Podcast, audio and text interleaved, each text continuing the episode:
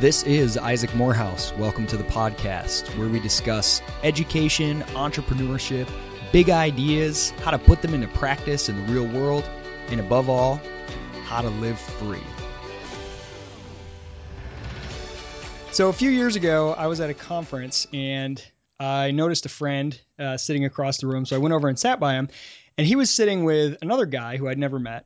And so I introduced myself. I said, Hi, I'm Isaac. What's your story? And he said, Well, if you want to know my story, you can read about it in a book.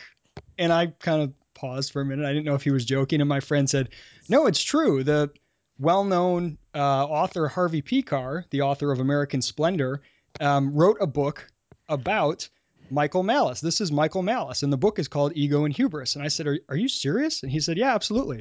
And I said, Well, give me a synopsis. What's the book about? And Michael said, with a complete straight face, It's about a boy who thought he was always right and grew up to discover that he was.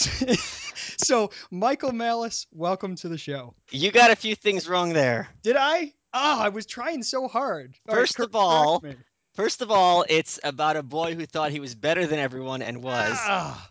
Second of all, what you don't remember is Carl introduced us and sat back waiting with popcorn, imaginary popcorn, thinking there was going to be uh, drama. And you said, "Oh, malice as in malice," and I said, "Morehouse as in whorehouse." Uh, and we took. Here's the thing, though, Isaac, you are so preppy that I didn't realize that you were like on the right side about everything. so I just assumed, oh, because my high, my college Bucknell was very, very preppy, and I hated it. Um, so when I see someone who looks like that, automatically I assume they're the worst. I love and... it. I love it that you call me preppy because my a couple guys that I work with are always making fun of me for wearing like old like clothes that aren't fashionable or whatever. So now I'm going to tell them. Michael Malice said that I'm preppy. You, you don't think you've got that like Ken doll kind of vibe going? Uh, you know, I kind of have like the hair that sort of flips up or whatever, but You're always smiling. Th- well, that's okay. So that was the other thing I was going to say. So you know, we met then, and despite um, maybe your initial misgivings. We, we no, I was not for blood. I wasn't misgivings. I was ready for carnage. we we interacted over social media and things over the next couple years, and um, we did a conference together, a, a FEE seminar together, where we were both faculty, and we were eating lunch, and you said to me, you just stopped and said, "Are you always this sunny?" I don't remember that, but I, am sure I did. You, you, said, "What do you like when you're angry?" And I thought, "Man, do I really come off that way?" So I don't know. I guess I'm a, a relentless optimist. Did you consider yourself a pessimist or just a, a oh. cynic, a misanthrope? Uh, I don't think I describe to any of those words. I think that the world needs Superman and it needs Batman, and it needs someone who is going to be out at night beating up uh, the bad people to make sure that those few sparks of light uh, can be maintained. So that's how I see myself. I, I don't. I, I wouldn't, you know, and you're Superman, and that's fine. You can go, you know, put on your glasses and protect just like everybody else. But for those of us billionaires who achieve physical perfection, uh, we've taken a different path. Yeah, good. Well, good for you. So, okay, let's talk about um, briefly, and this will be a good way to kind of get into your your story a little bit. This book, Ego and Hubris, which by the way is hilarious, entertaining. It's it's wonderful. Um, by Harvey Pekar. How did you end up getting Harvey Pekar to write a book about you, or how did he end up deciding that he wanted to do this? What's the story? Well, uh, I did a screenplay about this band from the '80s that never got produced, and the keyboard player for the band did the animation for Harvey's film American Splendor. And the producer of the film sent out an email to everyone in his production company that said, Harvey's in town with nothing to do. If you want to hang out with him, now's your chance. And I'm the only one who took him up on this. Uh, and we hit it off royally right away. And at first, he wanted to write a book contrasting his family's experience coming over from Eastern Europe in the early 20th century with my family's, which was, you know, he felt indicative of the second wave, which came over late 70s, early 80s. But the more that he learned about me and discovered that, as he puts it on the cover, that I'm a piece of work, uh, the more the book just became the Michael Malice story. and so in the book, and it's been a, a while since I've read it, but I, I remember, if, if I'm remembering correctly, after college, you kind of you kind of tried the corporate world uh, oh, in, yes. a, in a couple variations, working for some corporations, some temp agencies, doing consulting. Yeah. And like, what what made you? How did you transition from that into writing? Uh, it was very difficult. Um, I wasn't a struggling artist in the sense that, like, I was making good money in working at Goldman Sachs and J.P. Morgan, hating it. You know, hating all the people I was with. Well, not all, but a lot of them. Hating the culture, uh, knowing, you know, I felt like a prisoner in many ways, even though the the, the, prison bars were gilded, so to speak. Hmm. So it, it's it's just a matter of um, if you're going to play roulette, at some point your number is going to hit so whenever people ask me for advice, uh, for me, I think it's just a numbers game and perseverance. You keep knocking on doors, eventually one of them is going to open, uh, and that's what ended up happening. So okay, so now you are. I guess I should have set this up better at the beginning to to say what it is that you do now. Now you're a writer, a professional writer. That's your uh, obviously an interest, but it's also your your career, how you make a living. Had you always, while you were working at, at Goldman in these various places, were you were you interested in writing? Were you always writing on the No, side or no no? interest in writing. Still not that much interest in writing. My i had several goals. One is not to have an alarm clock. Uh, two, to set my own schedule, uh, and never have to. Three, never have to make small talk, and four, never have to interact with people I don't want to. Um, Those are excellent goals. those were my goals. So writing was a means to that end.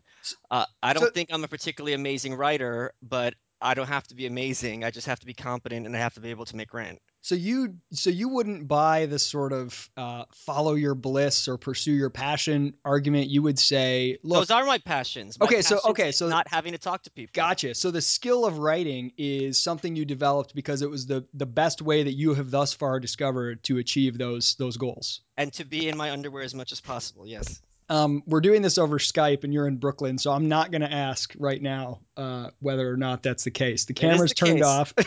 And they're gingham too. yeah, I have noticed. Maybe we'll get to that later. You you're kind of a I don't know. I don't want to call you a fashionista, but I'm always I'm always afraid I'll offend you if I you know put you in the wrong category. You but cannot offend me. There's literally nothing you can say that will, if you personally, I mean, that would offend me. Honestly. good, good, okay. Well, actually, Um, that's not true. That sounds like a challenge. If someone told that to me, that would be a challenge well, I I am. I just noticed that I was like subconsciously rubbing my hands together after I said good, good, and then I looked. It felt kind of strange. So, so you hadn't been doing any writing. I mean, figuring out that writing was the path to being in your underwear all the time. Did that happen quickly? I mean, what was your first like paid writing gig, and how did that happen? It didn't happen quickly. Uh, I, I started, tr- you know, the first thing I tried to do was stand up, and I realized that this is something that takes a lot of time in the evenings. It's very, very hard to have a day job and do stand up. Hmm. Um, and it's it's something that even if I made it as a stand up, I'd still have to be traveling a lot, uh, which eliminates the, you know, being a shut in. So that was a problem. So writing kind of breaking. I had a, you know, a website uh, that kind of went big, and and the, the Harvey thing, of course, was a big kind of credential. The website was overheard in New York. Yeah, but we don't talk about that. Oh, we don't. Um, okay. Yeah. So, uh, for legal reasons.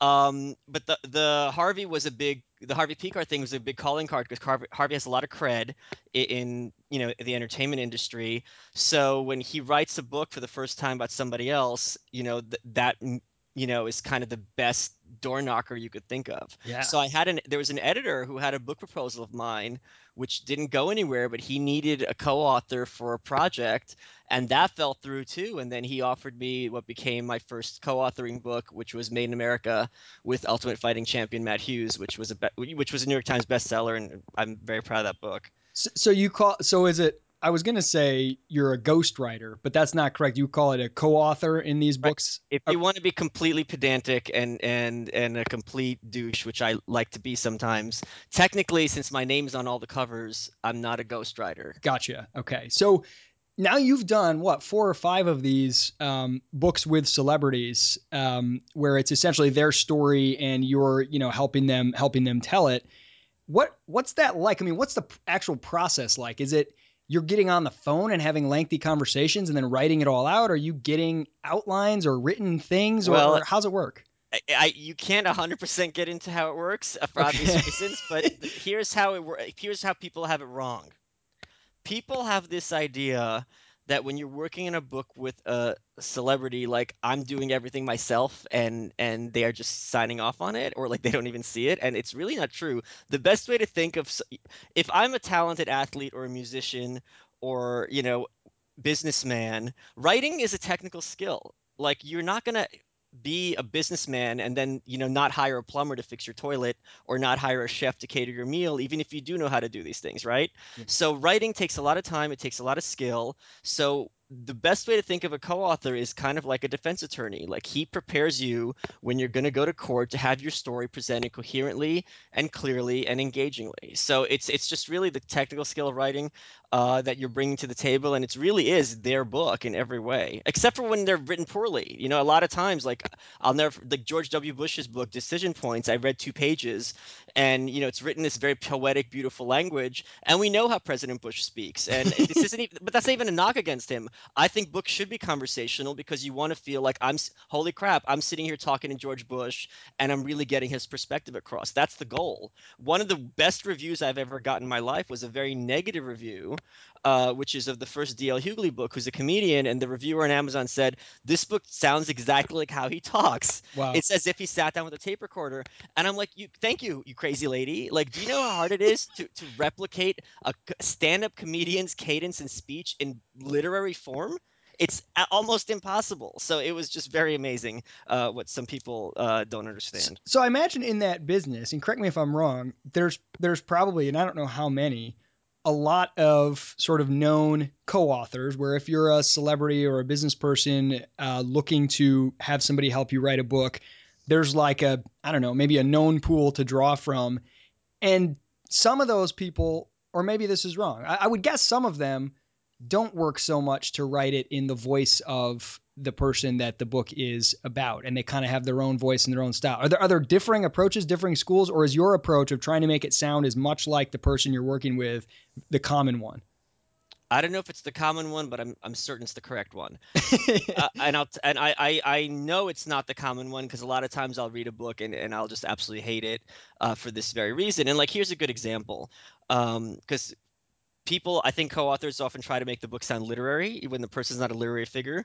And when i was doing the you know the matt hughes book and we're talking about his testimony of how he found god you know the copy editor went in and and when when matt's talking about christ and god he's using he capital h capital h for him and they changed it all to lowercase and i'm just like oh I no just, i grew up evangelical. That, uh, any, not, any christian would capitalize those. of course and you don't and if, if you saw that i'm doing this consistently clearly it's there for a reason and I, my just jaw dropped. So i think a lot of times people when they're trying to write someone is help someone write their book they try to make it quote unquote correct but that is absolutely incorrect because a celebrity's not trying to write, you know, War and Peace. Hmm. That's exactly inappropriate. Maybe this is my Warhol background coming through, but I, I find it absolutely the wrong decision. So, do you ever feel like, um, so, so you kind of see this as just a, a special skill you've mastered to to write in other people's voices, but you also write in your own voice. Uh, I know you do pieces for Thought Catalog and different outlets. Yeah. Do you prefer one over the other? I prefer not writing. Uh, Dorothy Parker said, "I hate writing. I love having written." Uh, I I think I'm much better running my mouth than I am running a keyboard. Um, so so you don't enjoy the process itself when you're sitting at you don't you don't enter into like the the flow state that everybody talks about and just get in the zone and really enjoy it. I do, but I always I mean that's less than 100% of time, but when I'm on TV, you know, being a complete a hole, that's transcendent to me. Okay, so let's talk about TV. So you um, you frequently appear on all kinds of different shows. You're on the the Kennedy Show. Um, you've been on at least a couple times in the last I don't know a couple weeks anyway. Yeah. And I know you've been on a number of other shows. Uh, you were on a show with Carson Daly some time ago. How did that start? Was it purely to talk about the books you had done, or how, what what gave you your in? And then you know, once you're in, are you just sort of in and you keep getting invited back? How's it work? Well, well, I mean the the first in was talking about my last book, uh, Dear Reader, and then you know they just said, hey, this guy, I like the cut of this guy's jib. Let me let's give him a chance on a panel and then it's like oh this is like a fish to water this guy knows uh, how this process works and I, I mean it's just I, i'm the second funniest guy in the liberty movement, so of course they're going to keep me back. so so when you're on TV, do you see it as look, my job is to be entertaining, so I got to give the people what they want, or do you see Oh, it as no. I don't care what anybody wants, I'm going to do what I want to do, or is it just this? Is are both the same thing? They're not the same thing at all. I don't care what the people want. That's number one. Okay. But it's I'm not it's not the Michael Malice show, it's Kennedy. So I am there to be entertaining, giving the parameters of her show. And I'm not there to upstage her. Uh, Not that I could. I mean, she's brilliant and quick and, and you know, one of the fastest minds I've ever seen. But you're there under certain understood parameters. Like if someone else is on the panel and they're not being funny, I'm not going to be, you know, kind of taking jabs at them. That happened once, but I, I mean, so I, and I'm not there to overshadow the other people. So it's really, uh, you know, there is this a lot of you know background and um, uh, programming going on that I think most people aren't aware of, but a good person will be aware of. So I don't know if you're allowed to answer this either, but I'm always curious with people that make frequent appearances on these sort of panels and things. Are these paid appearances, or do you do it just for the pub? Are you asking me how much money I make? no, I just I want to know just in the realm of TV, just in the realm of TV. Isaac. Isaac. What's the next question? okay, okay. Um, well, this one connects to It's money not as well. universal. Let- Let's put. I'll just answer it that way. It's not universal. Okay, I kind of assume that you know, for most people, especially if they if they write and do other things, if if being a public figure is good for their brand, that um, you know they do it anyway, whether or not they were paid. I was just curious if that's a a practice. Um, okay, so your your book that you mentioned that got you started on TV, uh, Dear Reader. Yeah. This book is in many ways the same type as the uh, the books you've written with some of these celebrities, but in some ways it's very different. This is the unauthorized biography, Autobiography. autobiography of. Damn it, Isaac! You had one job. Uh, well, I'm actually holding the cover and looking at Well, it then, right do you now. not know how to read? I, it's a confession I've never wanted to make. Um, I'll get you the Braille version. the, the, the autobiography of Kim Jong Il, uh, the you know infamous North Korean dictator, and it has right on the front 100% true, so we know it's true. And Uh, is in quotes. Yes, true is in quotes. So this Yes. is your okay. I don't want to say satire because I've heard you uh, oh, correct people. Started. Oh my god. How would you? Ca- okay, yeah. Well, I want to talk about that. Yeah. How would you categorize this book? Uh, have you read it yet? I've read like the first 20% of it probably, oh and Oh I never finished it. I haven't, I just, I found it for this interview and I was like, crap, I need to finish this book. Why, why would you admit to that? Well, I want to be Why? honest here. I don't want to pretend like I have read it. And what if you, I'd what if rather you ask me, dishonest. what if you're like, hey, what about the story? You know, Why would I be asking you about these stories when I wrote them? I don't know. I just, I, I don't want Ugh. to be, you know, caught off guard. So Oh my god, that is not a preppy answer, Isaac. see, maybe I'm not preppy. you need to read your Carnegie again and again. so, uh, briefly, uh, the book is written in the same style as any celebrity autobiography you're going to find. Um, whether it's you know I don't know Lindsay Lohan or Joan Collins or, or you know uh, you know some football player, um, and this book i- it's a first person account of the life and history, the life of Kim Jong Il and the history of North Korea. So the question of whether it's a satire, I have done everything in my power to fight it being a satire for this reason. I did not play up any of the insanity. I did not, you know, make it more ridiculous than it was. I played it as straight as possible because I want that reader when they're reading this book to be like, "Holy crap, this is what they actually say and believe." they don't have to wonder what am what is Michael Malice adding to make it crazier. Michael Malice downplayed the craziness as much as possible and gave it as much coherence as possible, which is a ghostwriter's job. So everything that's in this book, all of the stories and, and facts mentioned about Kim Jong Il, those come from actual publications um, and sort Yes, of well-known circulated stories. Right, which is why on the cover it says 100% true and trues in quotes. It's 100% what is presented as true. So if you're going to categorize it, I always call categorize it as a farce because it is so absurd in its nature. But any satirical el- like I think people have this idea that if you have politics and you add humor that that translates to satire. That's not what satire is. I'm not um, you know, kind of exaggerating and caricaturing uh, what's presented as fact. I am you know, decaricaterize it, Right. caricaturing as much as possible, making it seem sane as much as possible. And when you downplay all the craziness and it's still that crazy, it's even more horrifying. So I if you if you were to to you know come into the world with no knowledge of anything else and only know what the propaganda machine in North Korea provides, this is the factual account that you would write of this person's Yes. life. So you exact- visited North Korea to to gather uh, information and all kinds of pamphlets and publications, uh, doing the research for this book.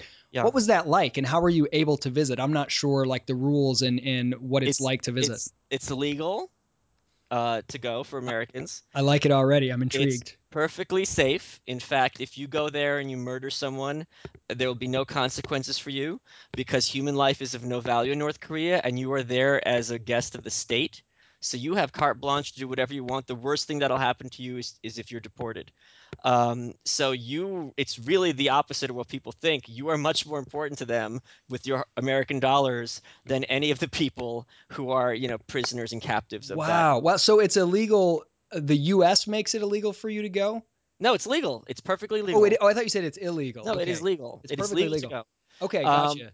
You and so are you are you guided the whole time by some state yeah. So appointee? people think it's it, you have guides with you. You have two guides, a male and a female, and they watch each other. And people think this sounds so ominous. They're not going through your toilet bowl. Okay, they're not even allowed on your floor in the hotel because the floors are segregated by So they're, nationality. they're less invasive than the TSA. Correct. and the other thing is, um, and more polite uh, and more amiable. The other thing is this: um, when you go to many countries, if I went to to London and I went on a tour with a tour guide, what would be weird about that? So yeah, they're showing you around to certain places and everything's you know kind of set up, but it's not like they aren't getting drunk and talking to you, uh, and it's not like they're robots. They're human beings who have got a very, very you know, job that's very, very respected that makes them very wealthy and they know you know uh, who butters their bread so to speak so they're great people these guys and that makes it even more pernicious that you know s- there's so much humanity in north korea despite uh, this dictatorship So, I mean, what what was it like visiting? Is it fun? Are there like enjoyable, nice places to visit? It- it- it's if you're a nerd like i am i can't recommend it enough and it's impossible to describe what it's like. The way i described it when i wrote a, i wrote a recent article about it was it's like going to another planet back in time because not only is everything dated everything is foreign and insane and has been consciously put there for a purpose you know it's not like this building just you know, sprung out of the earth. So everywhere you look it's just like what am i looking at and how and you're trying to kind of port it to your own experiences and, and make sense of it but it's not always easy to do and it's just absolutely fascinating and you're talking to people and figuring out like what do they know what do they not know what are they thinking you know they have to play their cards very very very close to their chest lest they and their families be kind of executed so Mm. it's it's absolutely there's not one second you're not going to be fascinated by what's going on You know, I saw a uh, an article. I, I didn't get a chance to read it. Somebody tweeted it or something um, just the other day that said something to the effect of North Korea is the largest cult in history, and the the implication being that unlike many really closed, you know, sort of dictatorial countries or some of the the former Soviet um, countries, that again, this may be untrue, but that most of the people in North Korea actually believe in all this stuff and believe that like like a cult member like you kind of have to like deprogram them to even make them aware of what they're missing out on. What would you say to that? Would you say that's a somewhat accurate characterization? Um, it's a little inaccurate, and here's why. When you're in an actual cult, right? That's a sub. That's a very, very small subset of your larger society, right? If I join, if I join Jonestown or Waco, you know, I'm in this little compound. It's us versus the world, kind of thing. And I guess you can extrapolate that to an entire nation, but the degrees of belief in North Korea, you know, are are not universal at all. Just like in any population you're going to have a you know a statistical distribution. Um, I, I think so they they are a cult in this sense. Even people who escape still believe that the great leader the founder of north korea kim il-sung is the greatest man who ever lived and that everything he can do is amazing. And maybe they'll come to understand that he couldn't literally walk on water like they claimed but that still you know he's the one who you know had these monumental achievements. Uh, and and there's some reason for them to believe this because to his credit north korea is the last one standing. You know ussr fell away all of eastern europe fell away. They're the last ones with stalinism so they in a sense did it right where everyone else did it wrong. And by doing it right it means concentration camps and allowing your population to starve and having absolutely no sense of humanity. But if that's your goal they did it uh, so when people say that they're crazy uh, and, and, they're unstable, it's like they're the most stable of all these countries. Hmm. And if they're crazy, why have they been so successful at putting their plan into purpose? Ayn Rand once said, you know, errors of this magnitude are never made innocently. And one of the things I map out in Dear Reader as Kim Jong Il lays out his life story in the shadow of his father is just how they constructed this absolute massive totalitarian edifice. This didn't happen overnight. This was a decades long scheme by the Kim regime to have absolute control of that country. Wow. Um, all right, give me give me like two or three of the craziest uh, quote facts about 100% true facts about Kim Jong Il that you discovered in, in doing the research. Well, I, I mean, I think people tend to think of uh, Kim Jong Il in this kind of Chuck Norris sense that Kim Jong Il doesn't do push-ups; he pushes the earth away from his body, that kind of thing.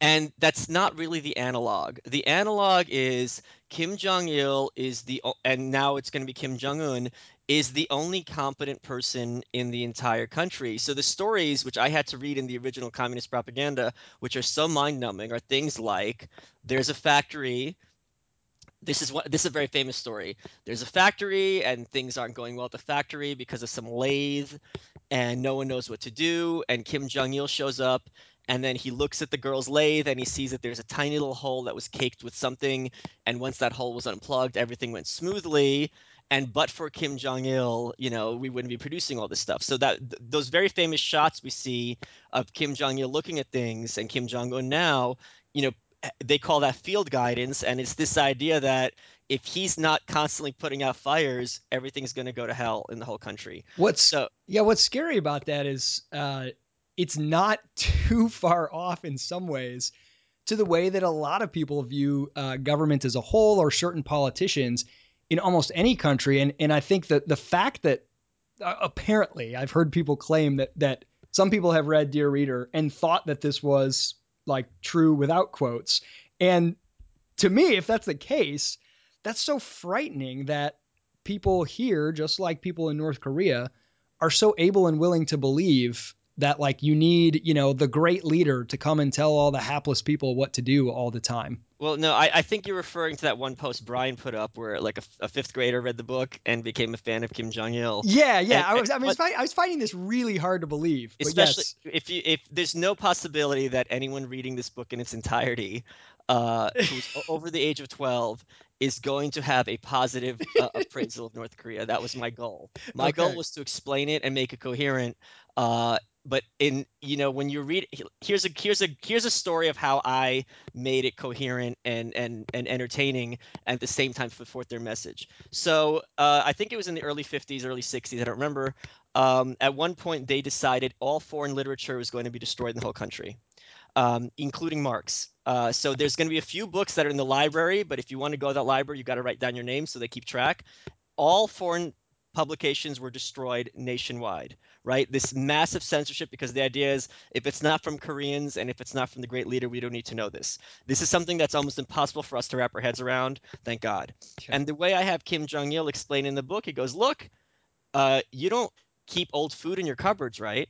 You don't open it up and have old oranges. These ideas have been outdated by Kim Il sung's The Great Leader's Juche idea, so we don't need them anymore. And if anything, they're just going to rot our brains. So this is a great thing. This isn't censorship, this is liberating the mind.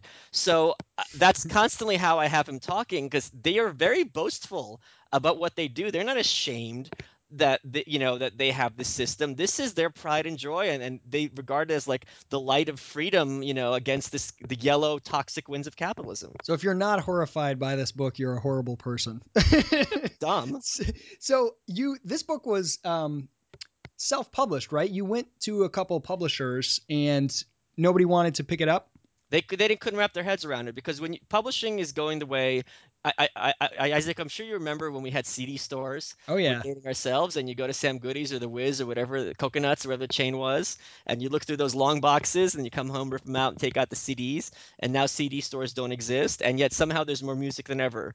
And bookstores and publishing is going that way, which is when you write a book, at you flip over the book and you look at the upper left back cover, there's going to be a little category to put it in: humor, biography, current events, you know, self-help. But when you invent a new genre like I have, I mean, are you going to put this under history? Are you going to put this under autobiography? Are you going to put it under humor? Uh, people didn't know what to make of it. And I said, uh, to heck with this. I've written many books. I know the process. Um, I don't need, you know, editors to give me headaches and, and not understand it.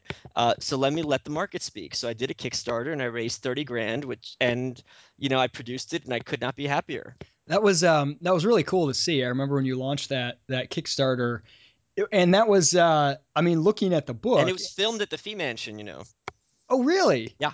Oh, that's great. Oh, what a great place. I absolutely love uh, visiting that that place. Um I mean Well, this book now. this this book was a lot of work. So was the Kickstarter just to essentially pay for your cost of living and the associated costs with publishing the books cuz cuz when you look at the book and the amount of work that must have went, gone into it, um you know, 30,000 seems like a heck of a deal. killed this book almost killed me Really? because I had to read 60 60 books as research. I wanted this to be the only book you would ever need to read about North Korea to understand and completely know everything. So I didn't want to leave any stone unturned. So not only did I read all their books, which made me want to jump off a bridge, I read all the Western books as well. And then I had to adapt it and I had to write make North Korea entertaining and fun and at the same time let the horror seep through. So this was very, very, very, very, very challenging. Uh, but the Kickstarter A did pay the rent, but it is also for me proof of concept that there Yeah. was market demand, and and C it's also not bad to demonstrate that you know you can take a concept from you know idea to production. That's a great thing to establish publicly for anyone. How did you choose the the subject matter? Have you been fascinated by North Korea for a while or I had not. I was actually working on a project that never came to fruition, and my friend Justin Esch, who created Bacon Salt and Baconnaise and Bacon Coffin, Coffins and Bacon Lube, uh, he he just took me to his house for a barbecue, and he gave me the idea. He said you should do Kim Jong Il's autobiography.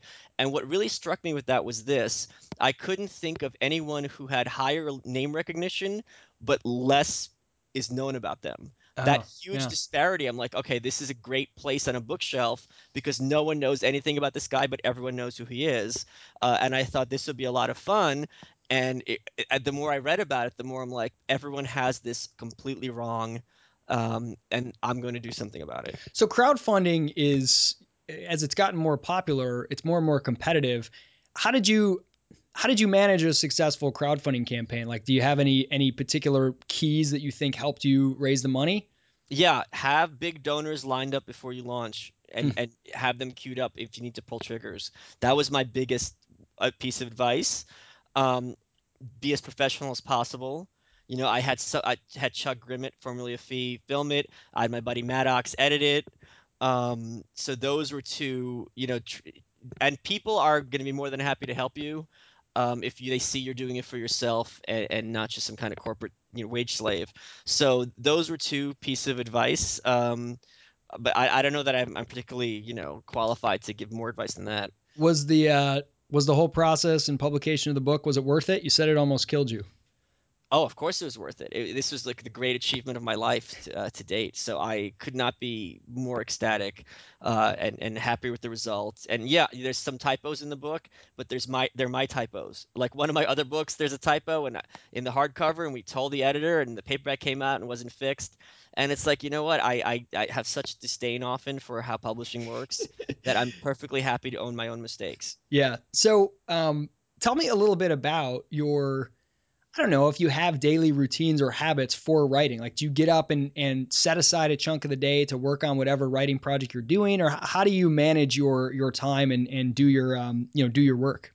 Well, I am a, a sprinter and I'm not a marathon person, which is another reason I couldn't have a nine to five.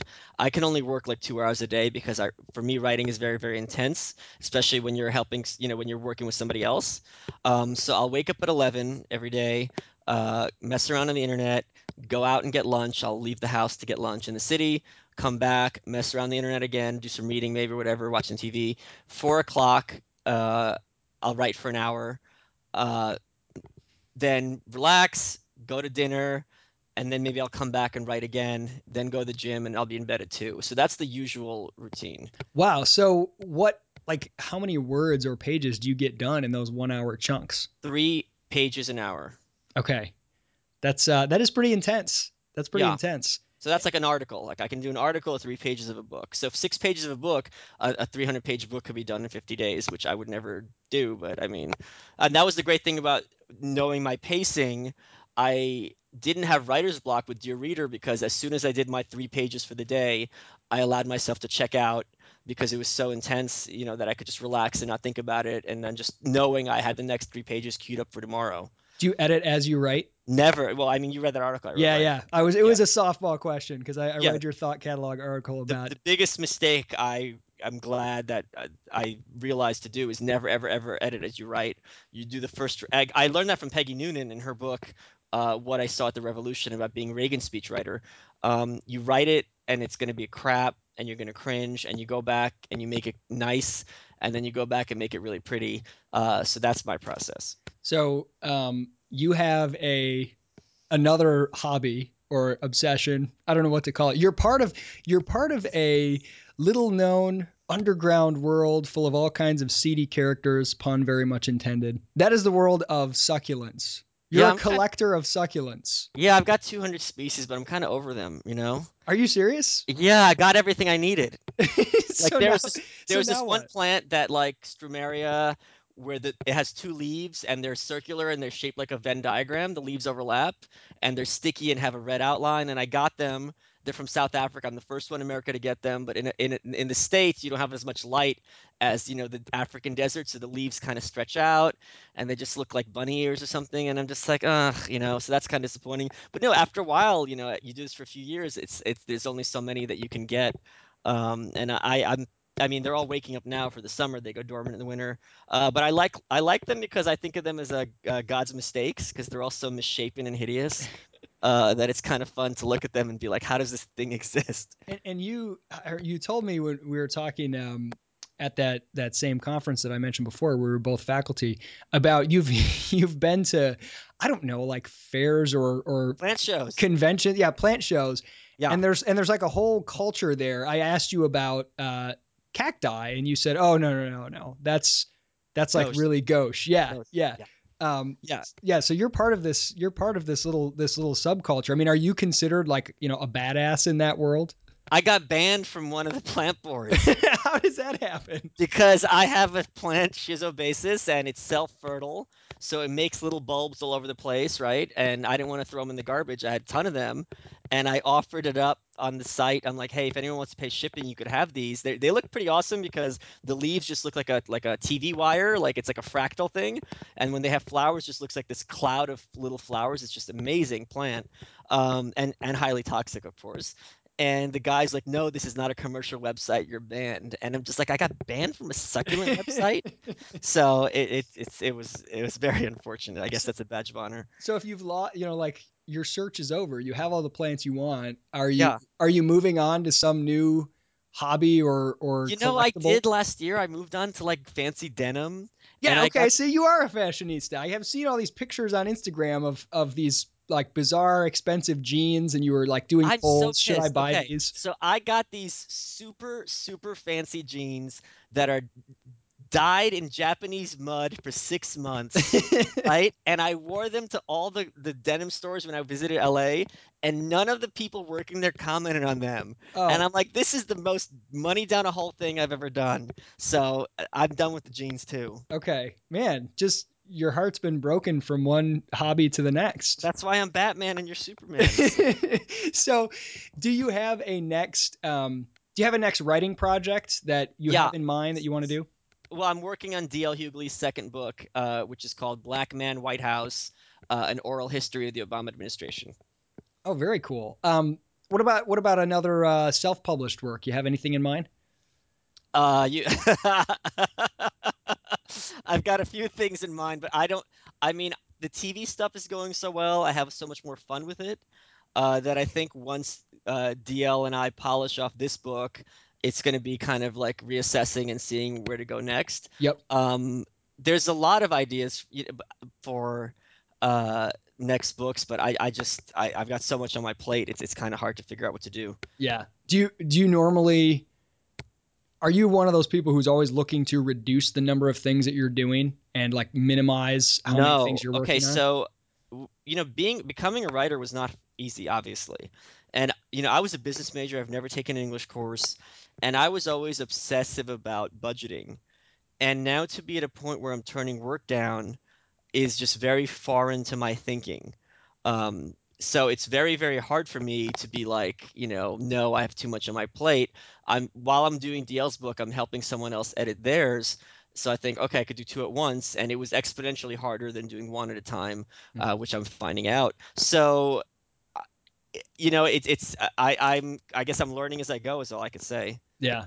That is, I mean, at least for me, I found the ability to say no to things, even things that are good and might be beneficial, just to, to really weigh the cost and say no has been one of the most valuable things. I'm still learning it, but whenever I do, it, man, it just, I'm always, I'm always so thankful. I don't Um, think I ever say no. I usually either quote some obscene price or don't respond. Um, I'm serious. Uh, I think saying no people find off-putting. Um, so I try. I mean, that's why you have agents too. yeah. Uh, like if people want to hire me, and, and if I just throw out some insane number and they back away, that's fine. Um, but no, I did turn down a couple of things because of the workload. You know, that's one thing that a lot of people don't realize. I, I used to do a lot of uh, events, bring in different speakers at college campuses um, back in Michigan many years ago. And some of the speakers, people will complain, like, oh, this guy has this obscene, you know, $30,000 speaking fee and he's already rich. And why is he doing that? And, blah. and I think people are thinking only in Because terms he of, can. right. Well, they're thinking only in terms of, you know, he doesn't need the money or, you know, he's wealthy. Why wouldn't he just do it? And it's not even so much about the money. I, I think in the case of many of these speakers, they donate their money anyway. It's because there's no better way to regulate. You know, your Yeah, time is limited, and and if somebody really wants you, and the event's going to be really worth it, and they put down twenty five or thirty grand, that proves that they're going to turn out people, and it's going to be worth worth your time. It's it's just a way to to regulate your own, you know, the demands on your time as much as it is a way to make money. And I think that's I think that's a really interesting insight you have there. Rather than just saying no, just quote some absurd price where if they said yes, you'd be happy to do it, but you yeah, expect that they won't. yeah. Um, all right, what do you want people to say about you when you're gone? Oh, Jesus Christ. I'm Come not on. going. I, when I'm gone, I'm taking this planet with me. I'm driving this train into the wall, baby. What do I want people to say about me? Uh, oh, I, I, I, uh, I've, I've never thought of that. I, I don't, I don't know. I, I think I, I think I, the fact that I have a shelf of books, uh, kind of speaks for itself. You know, uh, that's my legacy. Uh, you know, what people say about me, that's up to them. My guest today has been Michael Malice. You can find him at michaelmalice.com. You can follow him on Twitter, Facebook. Uh, he's on Kennedy frequently, as I mentioned, and the author of several books and hopefully several more. Michael, thanks for joining. Thanks, Isaac.